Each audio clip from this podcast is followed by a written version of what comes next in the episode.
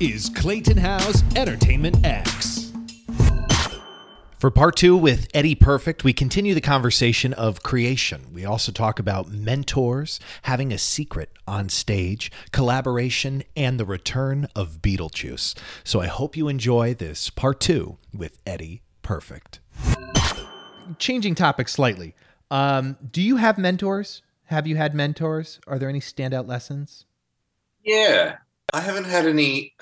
I haven't had any for a while.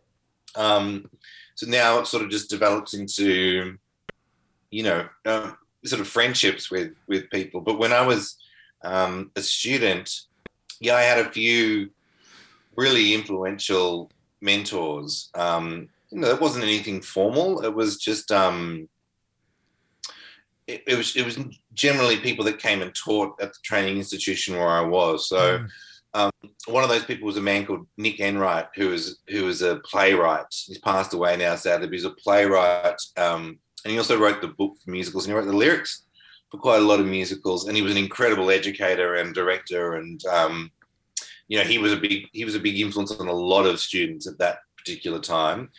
Um, but I also worked. One of my first gigs out of um, uni was with a performer um, called Max Gillies, who is a um, political satirist in Australia and um, very famous, sort of famously plays other political figures in a live theatrical show.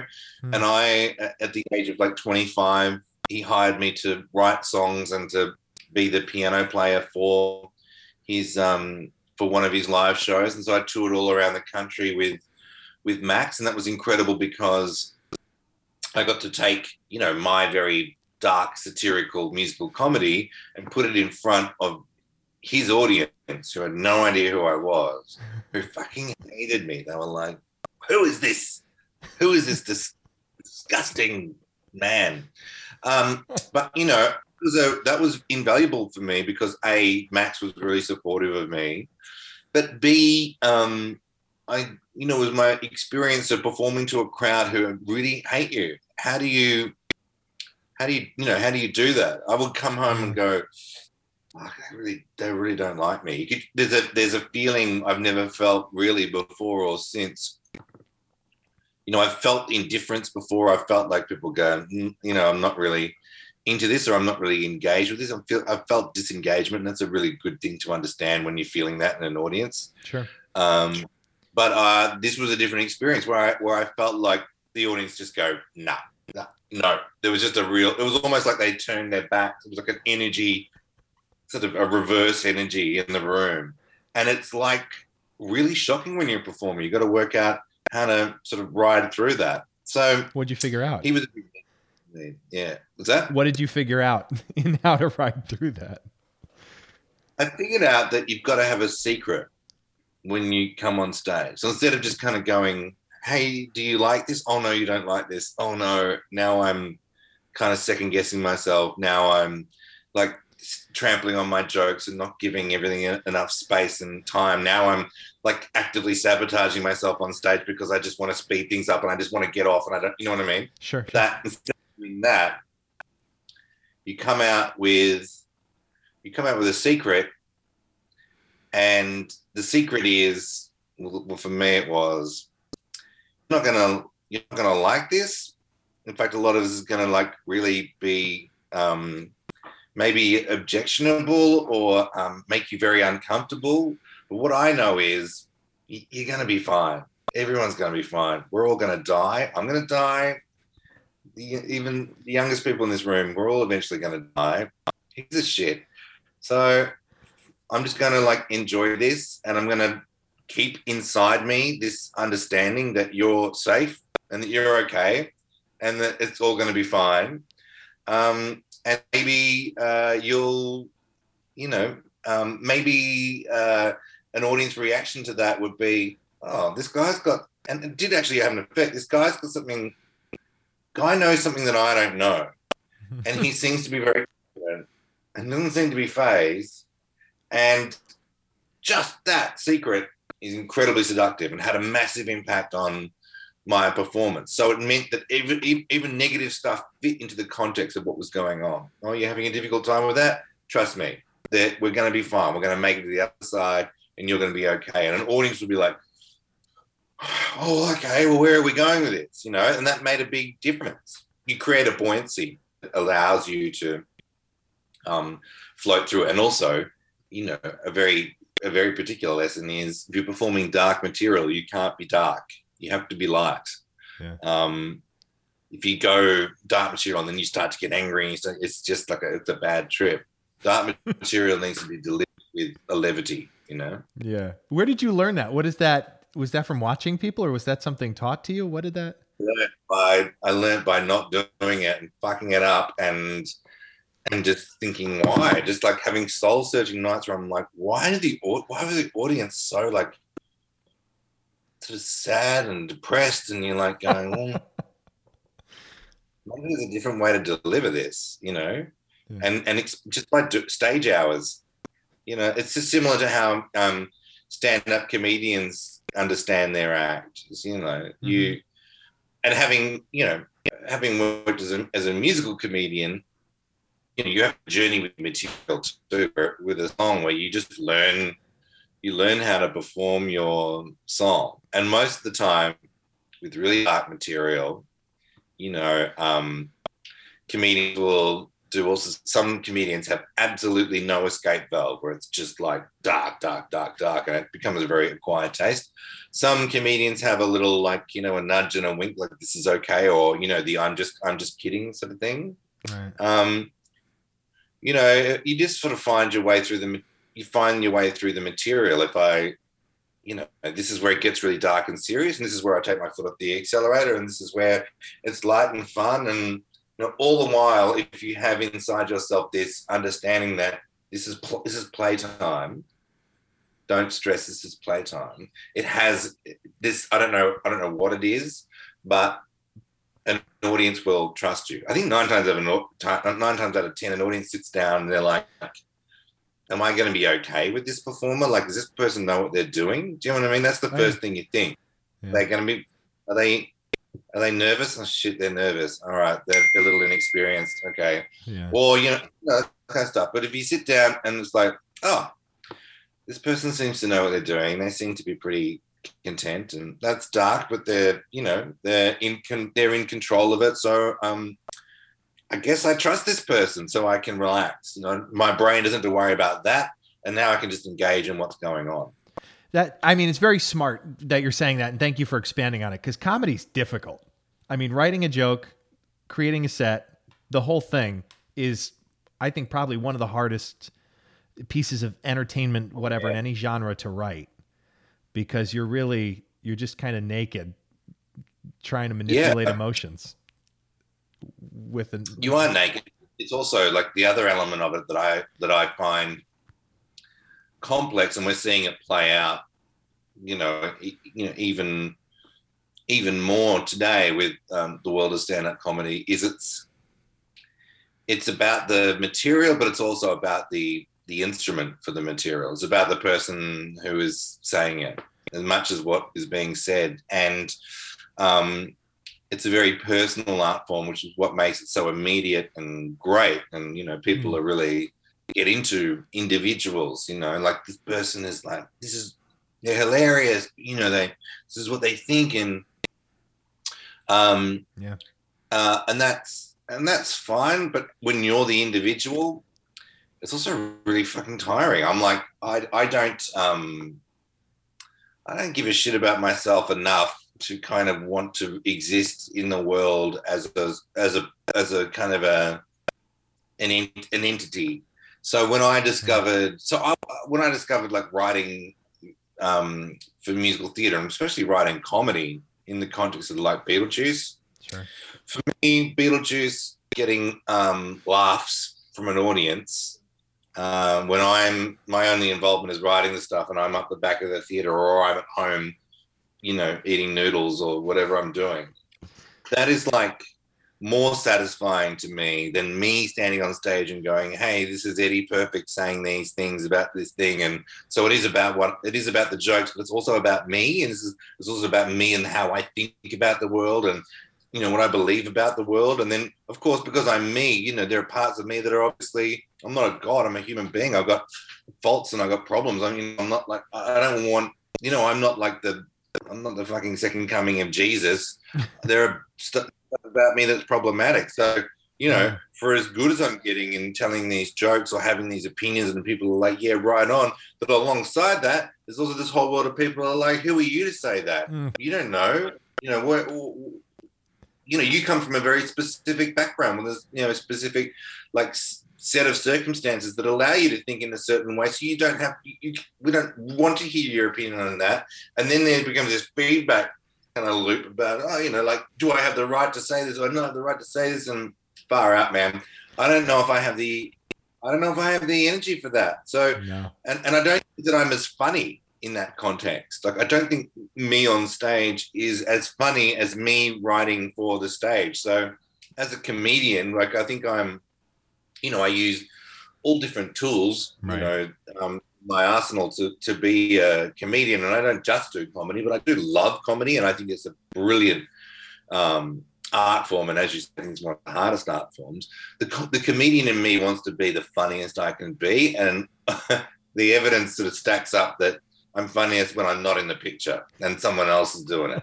So, um, yeah, so I like right, yeah, that's what I think that's what it is. That's why I've gravitated towards putting um, comedy on the stage in the context of like a musical where you've got characters and you've got situations and. Mm for me, that's that's funnier. You know, the gap, you know, the, the way that people go about getting what they want in a way that sort of ambushes the thing that they want. How, you know, we all live in the gap between, you know, who we really are and who we like to think we are, you know, that gap. Oh, yeah. And then we make decisions based on that, you know. Um, uh, we're very strange creatures, human beings. And yeah. I find that I find that world really funny to write in more increasingly, and that the sort of solo comedy performance stuff, which was a massive part of me being where I am today, is, is less of a, an attractive idea for me. Hmm. Is there anything you've learned from writing, particularly, let's say, Beetlejuice, that has helped you speed up your process or streamline any part of your decision making or songwriting, or it's all yeah, yeah. I think um, I think the the big lesson from Beetlejuice was um, cut when to cut, cutting stuff, cutting, just cutting. Cutting was the big thing because um, look, it's a, it's a natural part of theatre, but when you write in a vacuum, like I I did when I was in Australia, Mm. There's no one there telling you to cut anything. It's just you know you, and so you can. And when it's you, you just bullshit yourself all day long. You're like, yeah, this, this is this is necessary. It's telling them sort of thing. When you're working with a group of people, it becomes really obvious when an audience is starting to get ahead of the song.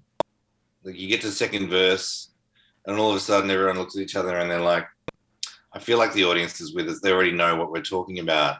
What's this? What's this for?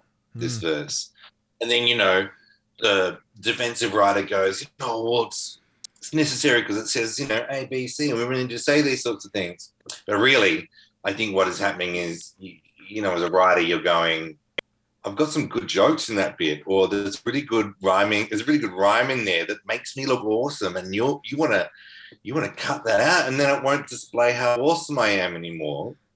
Hmm. Um, so I got really good at being able to recognize and accept when things were too long, when for the sake of pacing and keeping ahead of the audience, it was necessary to cut stuff, but also how to steal the good stuff from the cut material and put it into the material that was still existing so that you were always like kind of strip mining your own material parts. Sure. Like just go, okay, we're gonna pull the we're gonna pull this car out and chuck it on there. Hey, but there's like some awesome spark plugs in there. I'm gonna take them and put them in the first verse.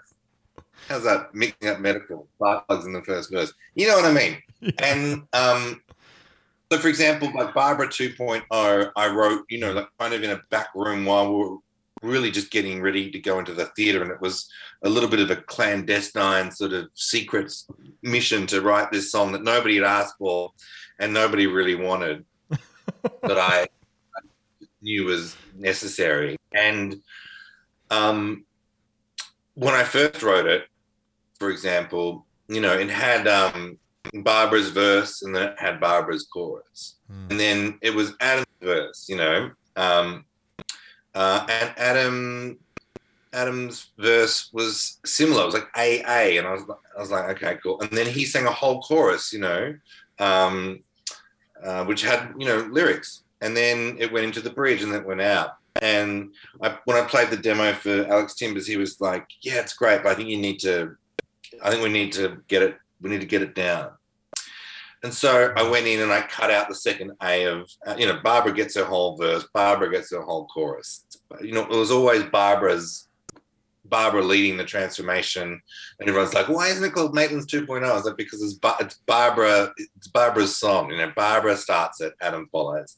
And I just felt like, you know, also Kerry Butler was getting annoyed that I was cutting the song and I wanted to, you know, make her happy. Fair enough weirder things have happened on Broadway because people wanted to keep actors happy. I can tell you that right now. I believe um, you. yeah. Uh, and, uh, and so, you know, I cut out the second A section of Adam's verse, and then instead of doing a whole chorus, I just did the second half of the chorus. And and we were so under the pump that I didn't really have time to kind of like I was like, cut that, I'll take that out. And I work in Logic on my computer, so it literally is like just cutting that out in the bin, move that forward. Um, this happened. Um, oh, you know, maybe there's a musical break here. Um, instead of like having a musical break and then having a whole chorus, what if I make the first half of the chorus the music break, and then the and the and the singers come in on you know time to let go, which is you know, mm. and all that just was like boom, and it made the song a billion times better than the first version of it. It just I can't tell you how much during Beetlejuice the process of cutting down a song was illuminating in how much better it made the song and how little I missed the material that was cut. There was nothing I looked at on stage and I was like, ah, the original version of that was with all those extra verses and stuff was heaps better. So mm. that's what I learned. But that is a good lesson, but it's also um, you know, I've worked on other shows where the director wants to cut stuff, but they're not as smart as Alex Timbers. They're just not. and so they don't. You, you kind of like, I don't trust. I don't trust you. Yeah, yeah. They don't have a head for what's going on. They don't have a head for music. Um, so it's yeah, it really depends on who you're working with. You got to trust them. Well, yeah, and you have to trust yourself. I mean, this like it's almost like a gut instinct or an intuition where you decide whether or not to push a point or be like, yeah, yeah, I got to let that go. Well, this is the thing, though. This is the thing. I feel like, and I'm just making this up. Great. You know, there is a big expectation that you'll be a good collaborator, and that means being open to changing your work, to writing in a different direction, to cutting stuff. You know, every department needs to have that mindset of like we're collaborating and things are coming and going. Every now and then you can find yourself in a situation where, like on on Beetlejuice, for example, there were a few times where I was like, I think I want to die on this hill. I think this is actually right, and everyone wants to cut it, but actually, I don't. I don't think we should. And I would like the opportunity, you know, to let this idea die in the room, not die in the darkness, but to die in the light. And so Alex Timbers would be like, sure, let's take it to this. When we do the workshop, we'll we'll look at it. Mm. And there's heaps of stuff. There was whole songs. There were sections of songs that that lived in that world of like, I just want to see if they work. And then they, we would do them, and I'd be like, okay, yeah, yeah, you're right. That's a piece of shit. Let's cut it. Um, other times, everyone would be like, uh, you know what? I think you're right. I think that's really good because you know you don't really know about stuff until you know you see it sort of live or die um, coming out of an actor's mouth. Yeah. Um, but then I've worked on other stuff where I just had a different sensibility to what was going on to other people. So hmm. um, people would go, I think we should cut that or we should cut this down. And you'd be like, no, no, that's not going to work because of X, Y, Z. And then you find yourself saying no a lot. And then everyone's a little bit like, no, this guy's the fucking no guy, you know. It's why, you know, why is he digging his heels in? Why is he being so difficult? And then I don't want to be that person because I want to, you know, I want people to come away from an experience working with me going, you know, Eddie's a really open collaborator. Like he, you know, mm-hmm. he's not defensive. He's open to new ideas. He's willing to do the work to change stuff if it's not right. What what a great experience I had working with Eddie. We should work with Eddie again. Mm-hmm. But on other projects, it's been like this awful thing where you start to, in the spirit of wanting to be a good collaborator, you start to make concessions on your work that you kind of know are wrong, and then you end up writing shit, and then it goes out into the world, and your name's on it, and it's like, yeah, because I was trying to please a whole bunch of people who I we didn't we didn't share a sensibility. So I don't know I don't know how to deal with that. I haven't worked out how to deal with that. I think maybe you need to be like on lookout for it really early on. And if you get a sense that you and your collaborators are not on the same page with how you want to tell a story, that maybe you just got to like pull the ripcord and and you know jump out of the building. Mm. Well, jump out of the building, then pull the ripcord. Otherwise, your character will get will get caught in the office furniture. I don't know why we're in an office in this situation, but I imagine like office jump out the window and then you know what I mean? Yeah. So yeah. So um but I don't I've never quit a thing in my life. I've never walked away from a thing. I just because things have been bad before and then they mm. come good. You know, you're writing a show and it's like it's tense and everyone's not getting along and you know, you're all fighting and then the show is really good. Mm and sometimes it's really shit. And also, this phenomenon where if something's really good, then everyone forgets how shit it was making it. But if something ends up being really bad, then all, all you can do is look back over, you know, the bad and try and people start to blame, you know, whose fault was it? You know, what went wrong? You know, as they say, success has many fathers and failure is an orphan. That's completely true that's and thank you for expanding on that because yeah, the the collaboration aspect of you know creating musicals or the you know theater is just like there's a lot of dynamics. So many dynamics, especially working with people, and yeah, and it's like, um, is it? Uh, I'm trying to I'm trying to remember the name of the author. There's that, there's that great book, The Season. Is it William Golding? William Gold Goldman? I can't remember. Oh God, people listening are going to be so upset with me. Um, my excuses, it's early. Um, it is. He wrote early. a book called the. He wrote the script for The Princess Bride, and yeah, amazing writer. And he wrote a book called The Season, which is about one season in Broadway. I think it was in the late '60s when Judy Garland was doing a concert tour, and who? What else was in that season? Is um, uh, uh, it's a bunch of quite a lot of plays and some extraordinarily weird musicals. Um, he talks about the muscle who has the you know who has the muscle, which is like who has the power to get what they want on on the stage. Mm. And I read that and I was like, yeah, that's really interesting because you know when you work with um when you work with Alex Timbers, you know, I would say that um to you know to greater or lesser extent, you know, he has the muscle to get his ideas on stage. He does it in a very um, collaborative way. So, you know, he's very sure about his process and he listens to everybody and takes everything on board. And, you know, he he's one of the,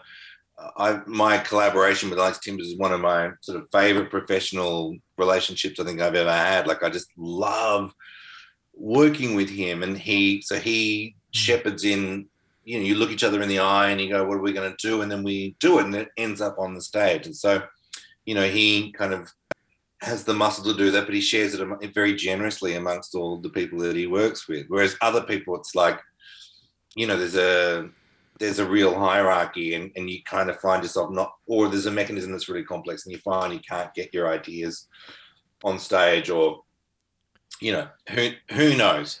Um, so yeah, but it's really it's really complex. It's not like I used to have a lot of people say.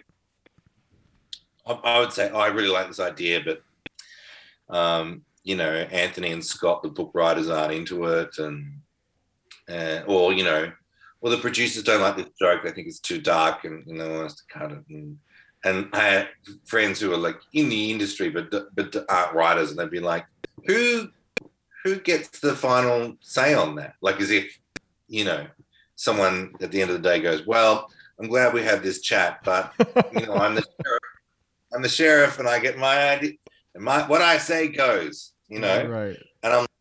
It doesn't work like that. No one ever. There's never any point at which someone goes, "Just fucking do it." Do you know what I mean? Yeah. There's times when I got really close to it being implied, you know, where someone didn't say it, but the subtext was just fucking do it. Yeah. Um, but no one ever says that. It's always it's always collaborative, um, and it's usually what the kind of group wants. Let's try. Let's try this. You know. So um, and then when you break down a musical into small things, it's normally about a, a small a, a small issue. Um, it really depends how passionate people feel about it as to whether it becomes a kind of a deal breaker. You know, mm. do you want to quit over like one joke? Is that the hill you want to die on? You know, like we had parts where we like really liked the joke, um, and maybe the producers didn't like it on Beetlejuice or thought it was too crass or whatever, and you know they're trying to protect the piece, and then they want as many people to see it as possible, obviously, and we'd be like, ah, that'd be right you know, you want to quit over a joke or do you want to like create a, you know, do you want to work with a team of people for five years and then like fall out over one joke and then that's it? You know what I mean? So it's, sure, it's sure. always relationships and, um, yeah, massaging those things. So it's so complex. It's really complex. And people are fucking weird. You have to get along with all sorts of different people, you know, and I'm probably really weird my myself. Like, you know, I you know, I um, I have. It turns out I have no respect for freshness, right? So, tech time. Let me explain that. Tech time. Um, you know, if anyone's ever done a tech rehearsal, you're just sort of locked in the theater forever, and there's big tables across the desks, and then you know, computers everywhere, and everyone's you know, um, working on the show technically. Yeah. Um, and there in New York, you guys are like insane with snacks. Like the amount of snacks you've got, it's like who comes up with snacks? You know what I mean? It's amazing. And I would like eat snacks, but like uh, the music department were really annoyed with me because I don't um, properly roll up the bag and lock in the freshness. And I was like, no one. I was like, no one does that, right? No one rolls. You know, every time you eat a pretzel, you have to roll because you don't eat pretzels. It's like they're pretzels. It's like it's basically cardboard with salt on it, as if you know, as if you're going to notice. But turns out they noticed. Freshness is a thing, and I do not respect the freshness. So, you know, that's one example of how you know we're not all we're not all perfect well, yeah, but that's I mean it's a good point because you're you're a very forward person. You say what's on your mind. You know, it's this is my thought. This is what it is but dealing with you know people who might be passive aggressive you know there's a muscle for that i can't handle passive aggressive passive aggression and in new york there's a little bit of that yeah. It's quite it's um i think it i think it comes because um people want to be polite and because um people sit on a lot of discomfort and you know maybe anger. And so there's a lot of like trying to hold knowing that you have to hold that back. Um, and what that means is that you know i found that new yorkers would just like go from like zero to 100 miles per hour pissed off like in a in a flash you know yeah all of a sudden if someone you know sir sir you're like what is happening you know because step. You missed the step where something was not right. good for you, and you didn't have the words. It's like kids, you know, the words to go. Hey, you know. So there's a lot of like. It's tense. I found it tense sure. sometimes in, you know, yeah. um, but it's like that everywhere. It's tense in like London, in in the UK. There, in the UK, everyone's so fucking polite. You would have no idea. You could be accidentally you know, like killing somebody, and they would be like literally dying, their life ebbing away, uh, and they might not even tell you about it. You know, which is such a time waster. You need to be able to say, "Hey, uh, you know, I found that you just have the best kind of vocabulary of language to say when they don't like something in a nice, respectful way. So you learn the language and you go, hey, you know, I've noticed.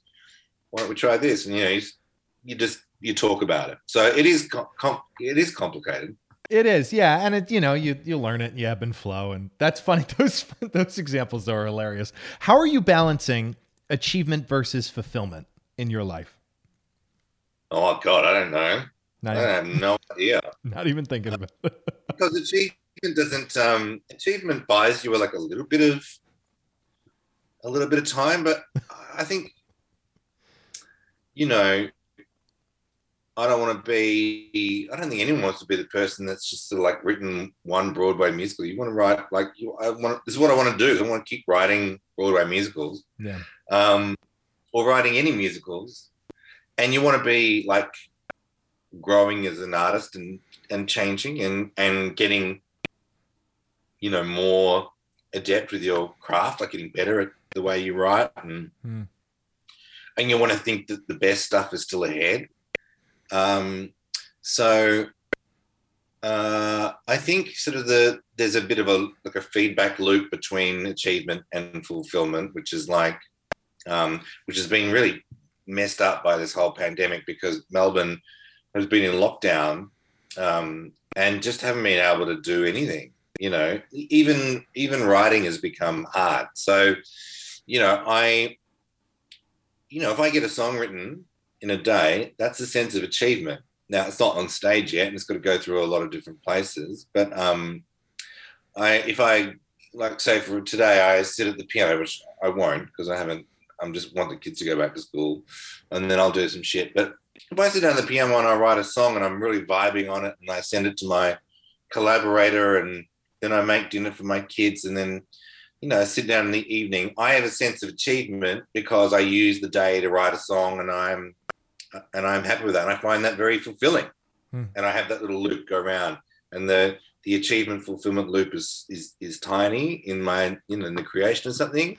Yeah. and then it starts to get like starts to get bigger. Sure. And then when the show comes out, there's like, you know, the show goes on and then the whole audience sees it. And then an audience kind of claps or they don't clap or you know you have to go and fix something something that's not working you go and fix it. And then that's a great sense of achievement. That's fulfilling you know. Mm-hmm. um, so there's all that's the professional side of things and then with the life side of things i don't know my, my life is so much a part of writing and i have my you know my wife and my kids and i have things i like to do um, I can't really remember what those things are because we haven't been able to really leave the house for almost two years. So, yeah. um, but you know, I don't know. I don't.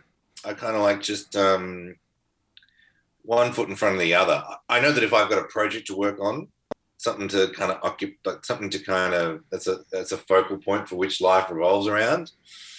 Uh, a, a, project that I'm passionate about, then hmm. I'm I'm kind of grounded. So anything from like a conversation with you to, you know, um, walking my dog in the park, you know, they, they all happen with this project living inside my head, mm. which means that if I get an idea, there's somewhere for that idea to go. You know, it can be like in the shower and and a thought can occur to me that's useful for this idea I'm working on. And then now there's a place for that idea to work, to, to live. And if I don't have a project, I don't know where the fuck to put those things. I'm like, oh yeah, um, you know.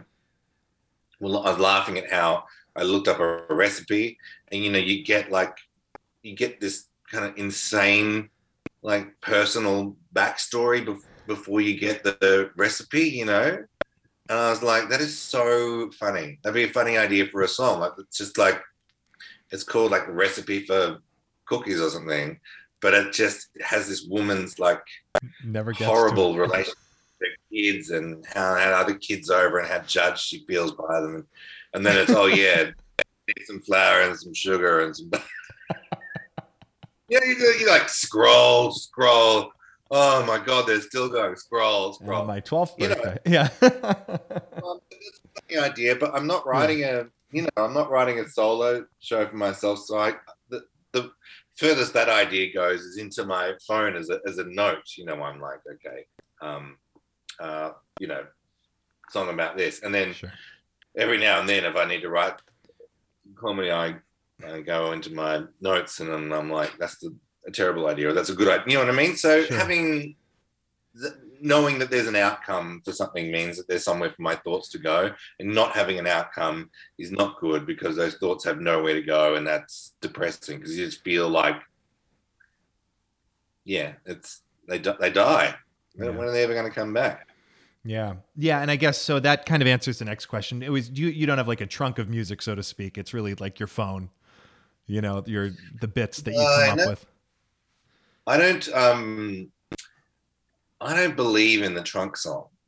I don't I mean, yes, of course, everyone has songs they cut which just sit in the trunk somewhere. But the the idea of um taking a whole song that's been written for one context and then bringing it into um, a new context that has never worked for me. The only only time I think when I mean I've done it before and I've always probably no one gives a shit, but I feel like it's like it's like um you know you take somebody's kids away and you you get rid of their kids. And while they're not looking you get these other kids somebody else's kids you've, you've made before and you bring them in and you put them in the house and you hope the parents don't notice. And I'm like I know they're not their kids the kids don't belong there I can't I can't deal with it. So every time I've done that, I just it maybe no one else notices, but it drives me crazy. Only time I did it and I didn't mind it so much as I stole some of the riff from an opening number I wrote for Beetlejuice called um, Gotta Get Out of This House, which I really liked, and I used it as the verse riff for Barbara 2.0 Hmm. that's the only time I've done where I like, but it wasn't the whole song. It was just literally just the um, Bits. dun, dun, dun, dun. That's it. I'm gonna use that. Um, but the chorus was different, and you know, so it was um, that was sort of more like what a musical strip mining. You know, it's more like taking the spark plugs off the old car and putting. I love it. Eddie, this conversation is fantastic. I uh, I thank you so much for for just giving so much. I love this. I love this conversation. Um, before we wrap up, metaphorically speaking, if you could put a word or a phrase on a billboard for millions of people to see, does anything come to mind? Yeah, I would put. Do not read this.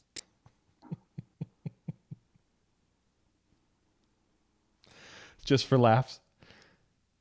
I like that. I love think it. That's good. Because love they it. just can't. I've actually sponsored. You know, you can you know you can sponsor seats in theaters, and you get a little plaque, and you can put names. You know, it's a way of like you buy a seat, and they put a little plaque on it with somebody's name. I, I support theaters, and I just put "Do not read this" on the seats. It's great. It's people are like, oh, it's it's brilliant, and also because you know it's weird going putting in. It's weird putting names on it, and it looks like some kind of mistake. Like, why someone made a plaque with like. Just do See, I've footballs that didn't really. I know you wanted something inspirational, but no, no, no, that's hilarious. That's hilarious. Um, be, be nice to each other. Yeah, you know be what kind, I mean. be kind, grace, love. Yeah. um, what are you looking forward to here? What is what's most exciting? What's getting you most excited during this time? Anything in particular? Um, well, we're heading towards summer here in Australia, and Friday um, is the first day that lockdown ends. Um, here. And just to kind of paint you a quick picture, we've had um, the only thing open in Melbourne are grocery stores. You're not allowed to go more than 15 kilometers from your house. Um, shops are closed, you know, retail's closed, theaters are closed, um, pubs and bars and restaurants are closed. Everything is shut. Um, Jeez. it's you know everybody's isolated from each other you can't travel to the sort of regional areas of victoria which is where my parents happen to live they live outside of metropolitan melbourne so i haven't seen them in months and months and months and months so i guess i'm just kind of like um that's that sort of restrictions ease quite significantly on Friday, and then they, as we get, we reach other vaccination targets, they they ease even more. So I'm looking forward to seeing my parents and giving them a hug. I'm looking forward to um, my kids are um, uh, enrolled in like a junior surf life saving club sort of um, thing where they train uh, on the beach, train and sort of surf life saving skills, and it's called nippers.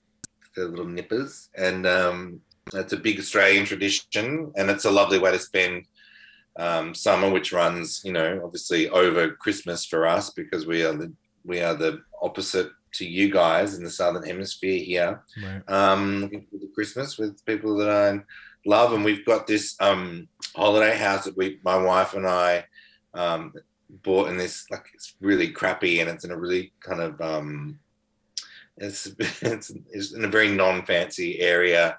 There's a place called the Mornington Peninsula, which is um, as you would imagine, like a it's a peninsula, and one side is Port Phillip Bay, the other side is you know Western Port Bay, where there's some there's a bit of surf, and I like I really like the ocean, and I like uh, the surf, and I'm teaching my kids to surf, so.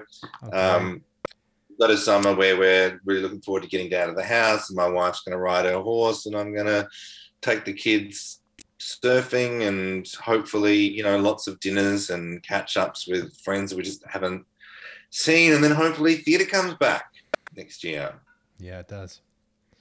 That's fantastic. Well, thank you so much for taking this time and, and congratulations on those, you know, lifting the lockdowns. That's that's a lot. Right. So that's yeah, helpful.